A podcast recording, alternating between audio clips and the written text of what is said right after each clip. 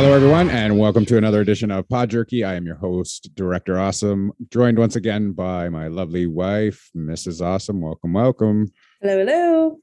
So, for the next three episodes, uh, we're going to do um, abbreviated versions, basically just little short episodes based on um, some documentary reviews that we have watched over the past couple of weeks to, I say, about a month. Um, there's three different ones that we're going to be doing.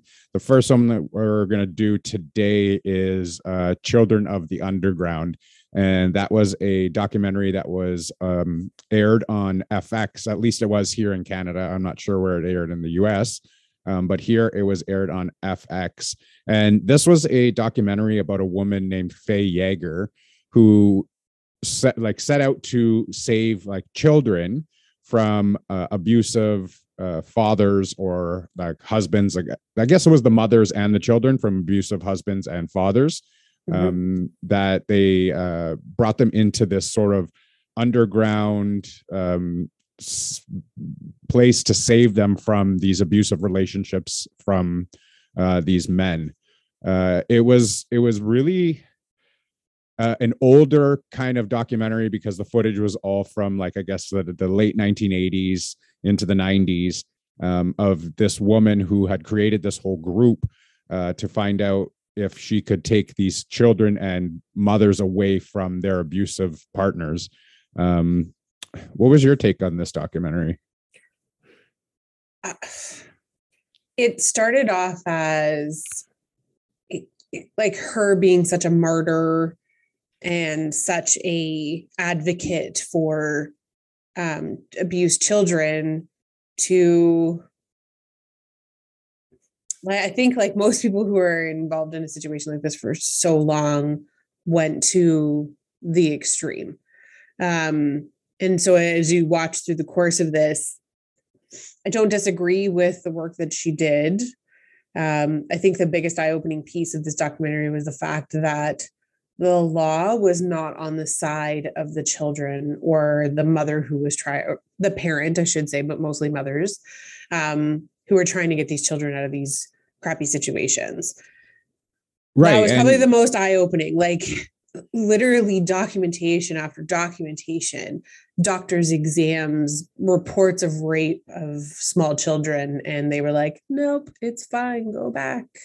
Yeah, the and- father's a great and- guy. Don't, you know, and that's what the law said. Like they they saw her as a vigilante. they did. Um, they saw I, her. I mean, effectively, as- she was a vigilante. yeah and she they saw her as kidnapping these children Yeah. um, because they were taken away from the father who still had parental rights in the eyes of the law Correct. um, they they went through all of these uh, family court cases and unfortunately these kind of cases end up in family court and we did hear Mhm. from a judge uh, she was a family court judge Yeah. that um, she usually adjudicates court uh, cases like this uh, and she did a lot of Faye Yager's cases and Yeah. she actually agreed most of the time with the father's side um just just according to the law i don't know if deep down personally she felt that she agreed with Well, she uh, didn't, right? She apologized at the end of the documentary to all Yeah, the families where she had wronged. did she have a change of heart later on down the road or Maybe. at the time did she feel deep down that she was making a bad decision but according to the law she actually had to abide by the law and Right. give father the father the parental rights still um, like you said with all of this documentation from doctors and uh, all these paperwork that there was abuse going on in social workers and, and all this stuff the parent like the father was still allowed to have visitation rights and Yeah. you saw on numerous occasions that the father uh, would continue abusing the child when they had their per, like their visitation uh, at like at their place or at the park or you know wherever it was where they were they yeah. were still uh, continually either verbally or sexually or whatever it was they were still abusing these children and that's why Faye Yager kind of created this underground um, network, Network, of, yeah. of of things and you know it you, you go through the documentary and it's and it's a five part series it's uh, five episodes Probably doesn't need to be. no you could have probably done this in about two episodes Yeah. uh they dragged a lot of this stuff on But I Um, mean, you got to figure it's a 20, 20, 25 year span of the work right that she did, right? right right so um while you're going through this documentary, you see uh, like how intricate this is, like how intricate the network is, because you have people that are offering to go pick up uh, the, the the mom and the child and mm-hmm. drive them to these secret locations. You have them uh, other people that are going to like buy food and bring food over to the place that they're staying and you have people, people who doing, get them new identification, yeah, new driver's license and birth certificates. The birth certificate one freaked me right out. Yeah, and and none and none of these people knew each other. These were all like people that were like strangers Heard to each other and started to their help name out. to help. Yeah, right. And you know, it's it, it just you know this whole documentary kind of shows, I guess, what what kind of problems there are in the justice system. Um it, it's difficult to again like we've mentioned already uh like i don't know it just baffles my mind. And there is a lot of laws that happen like this that are just you know head scratchers that why why are they like this? Why are these laws not meant to protect the victim where they're meant to protect uh the the person who's doing the harm yeah. And then I think there were some cases where the fathers had been acquitted and they were actually not guilty too. So there they did show the flip side of this where there were wives who wanted to leave whatever for whatever reason and took the children and the fathers are were literally hunting these kids down and one so far has actually took her to court I don't know if I don't know if it ever said that he won or not. Um, but he took her to court and sued her for all the crap he basic she basically put him through. Well, I mean, there was the one guy in the documentary that you find out uh, he was a multimillionaire who had his children taken away, and uh, he used all of his resources. He had resources all over the place to be able to find uh, Faye Yager, find out where this uh, location was where she was keeping people um, he he he was wrongfully accused of, of something. Um, and i guess that's the flip side of things right? Like do you just believe automatically? Do you believe the mom and the daughter? If there's no documentation there was no doctor's report there was nothing right. that the woman just wanted out. Um, and this was her way out because i think in the documentary it showed a few of them that that was the case uh, well was, she you know, that particular case where the father hunted them down I say hunted, that's not a terrible word, but it's effectively hunted them down. It was the mother that was abused, not the children. And so his focus solely was in getting the children back. I think he could have cared less about what happened to his wife. Um, but it got so bad that they were actually starting to hide people in Europe. Yes. Because they had like their network was getting found out. Um, the FBI was tracking them and all this stuff was happening here in the States that they ended up having to actually hide people across Europe where they were allowed to have where they I guess wherever they could do it without breaking laws. Yeah. And there was the one girl that they sent out to Europe. I, I don't remember if she was part of this uh this um this whole story.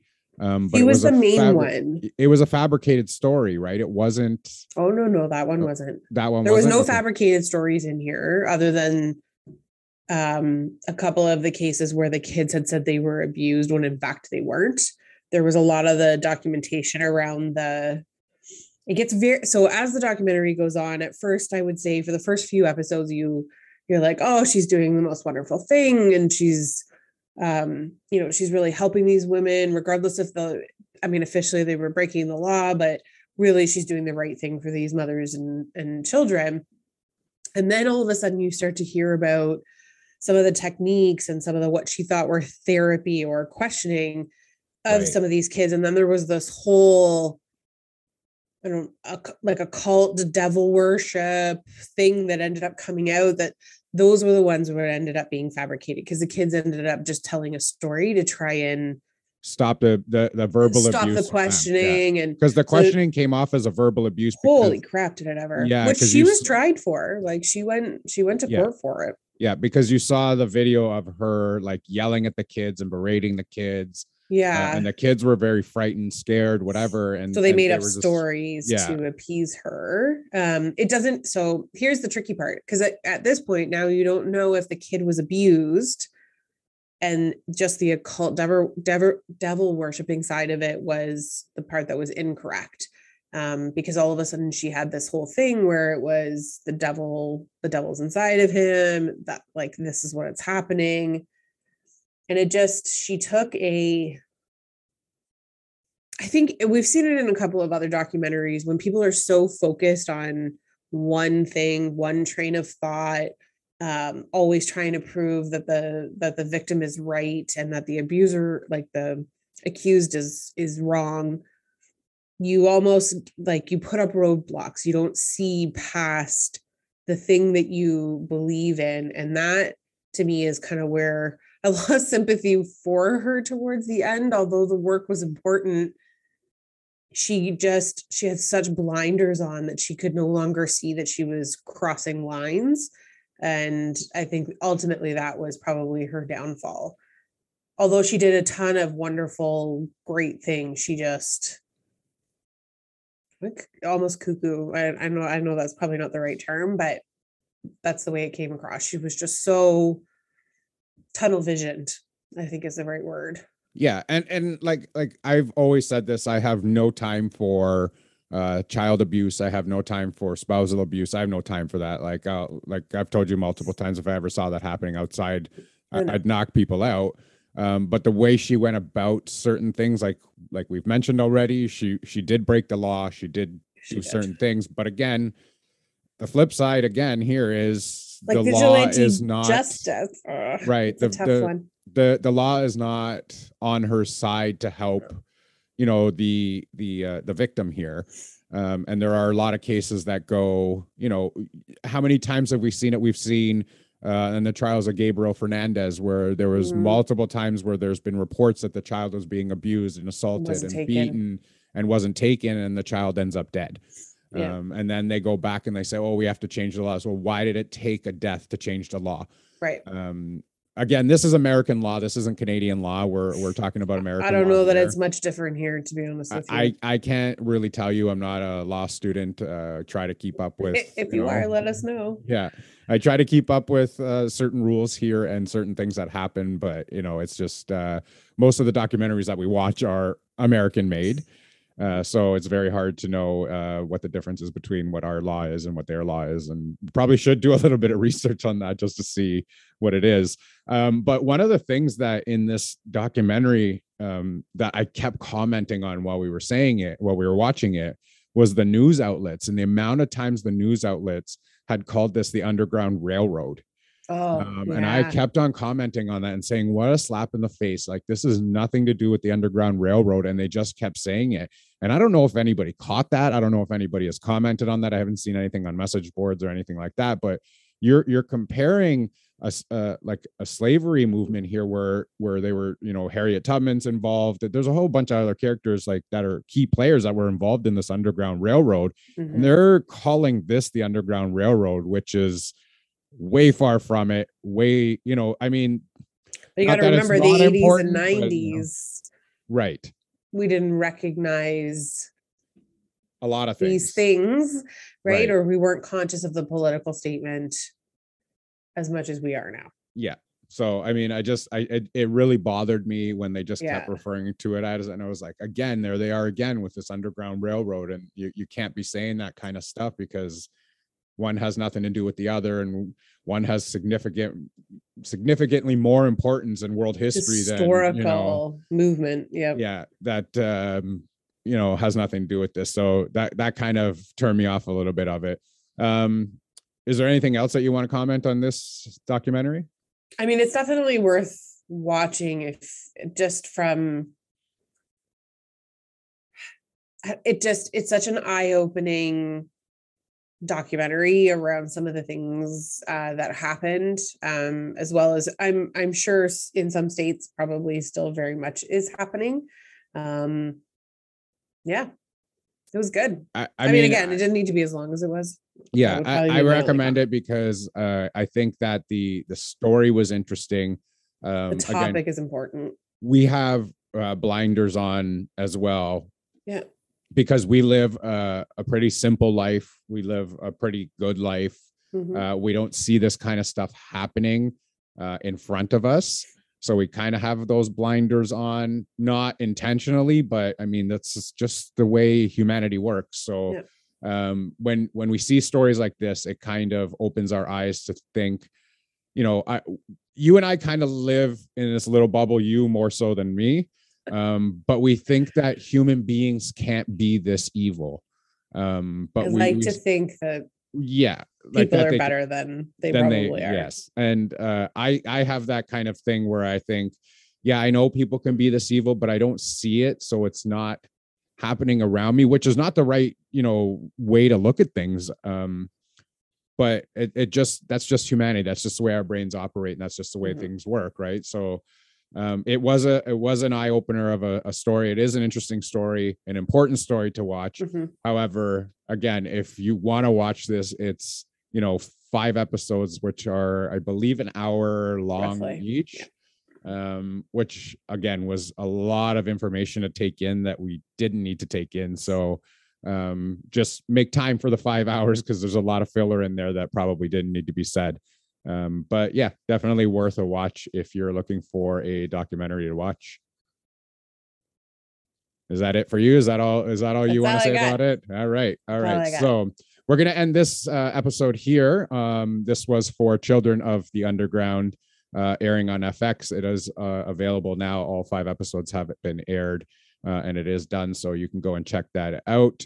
Uh, you can find Pod Jerky on Instagram and Twitter at Pod Jerky. You can always find all of our links on our link tree. That's L-I-N-K-T-R dot E-E forward slash pod jerky. As always, stay safe, be kind to each other, and we will see you later.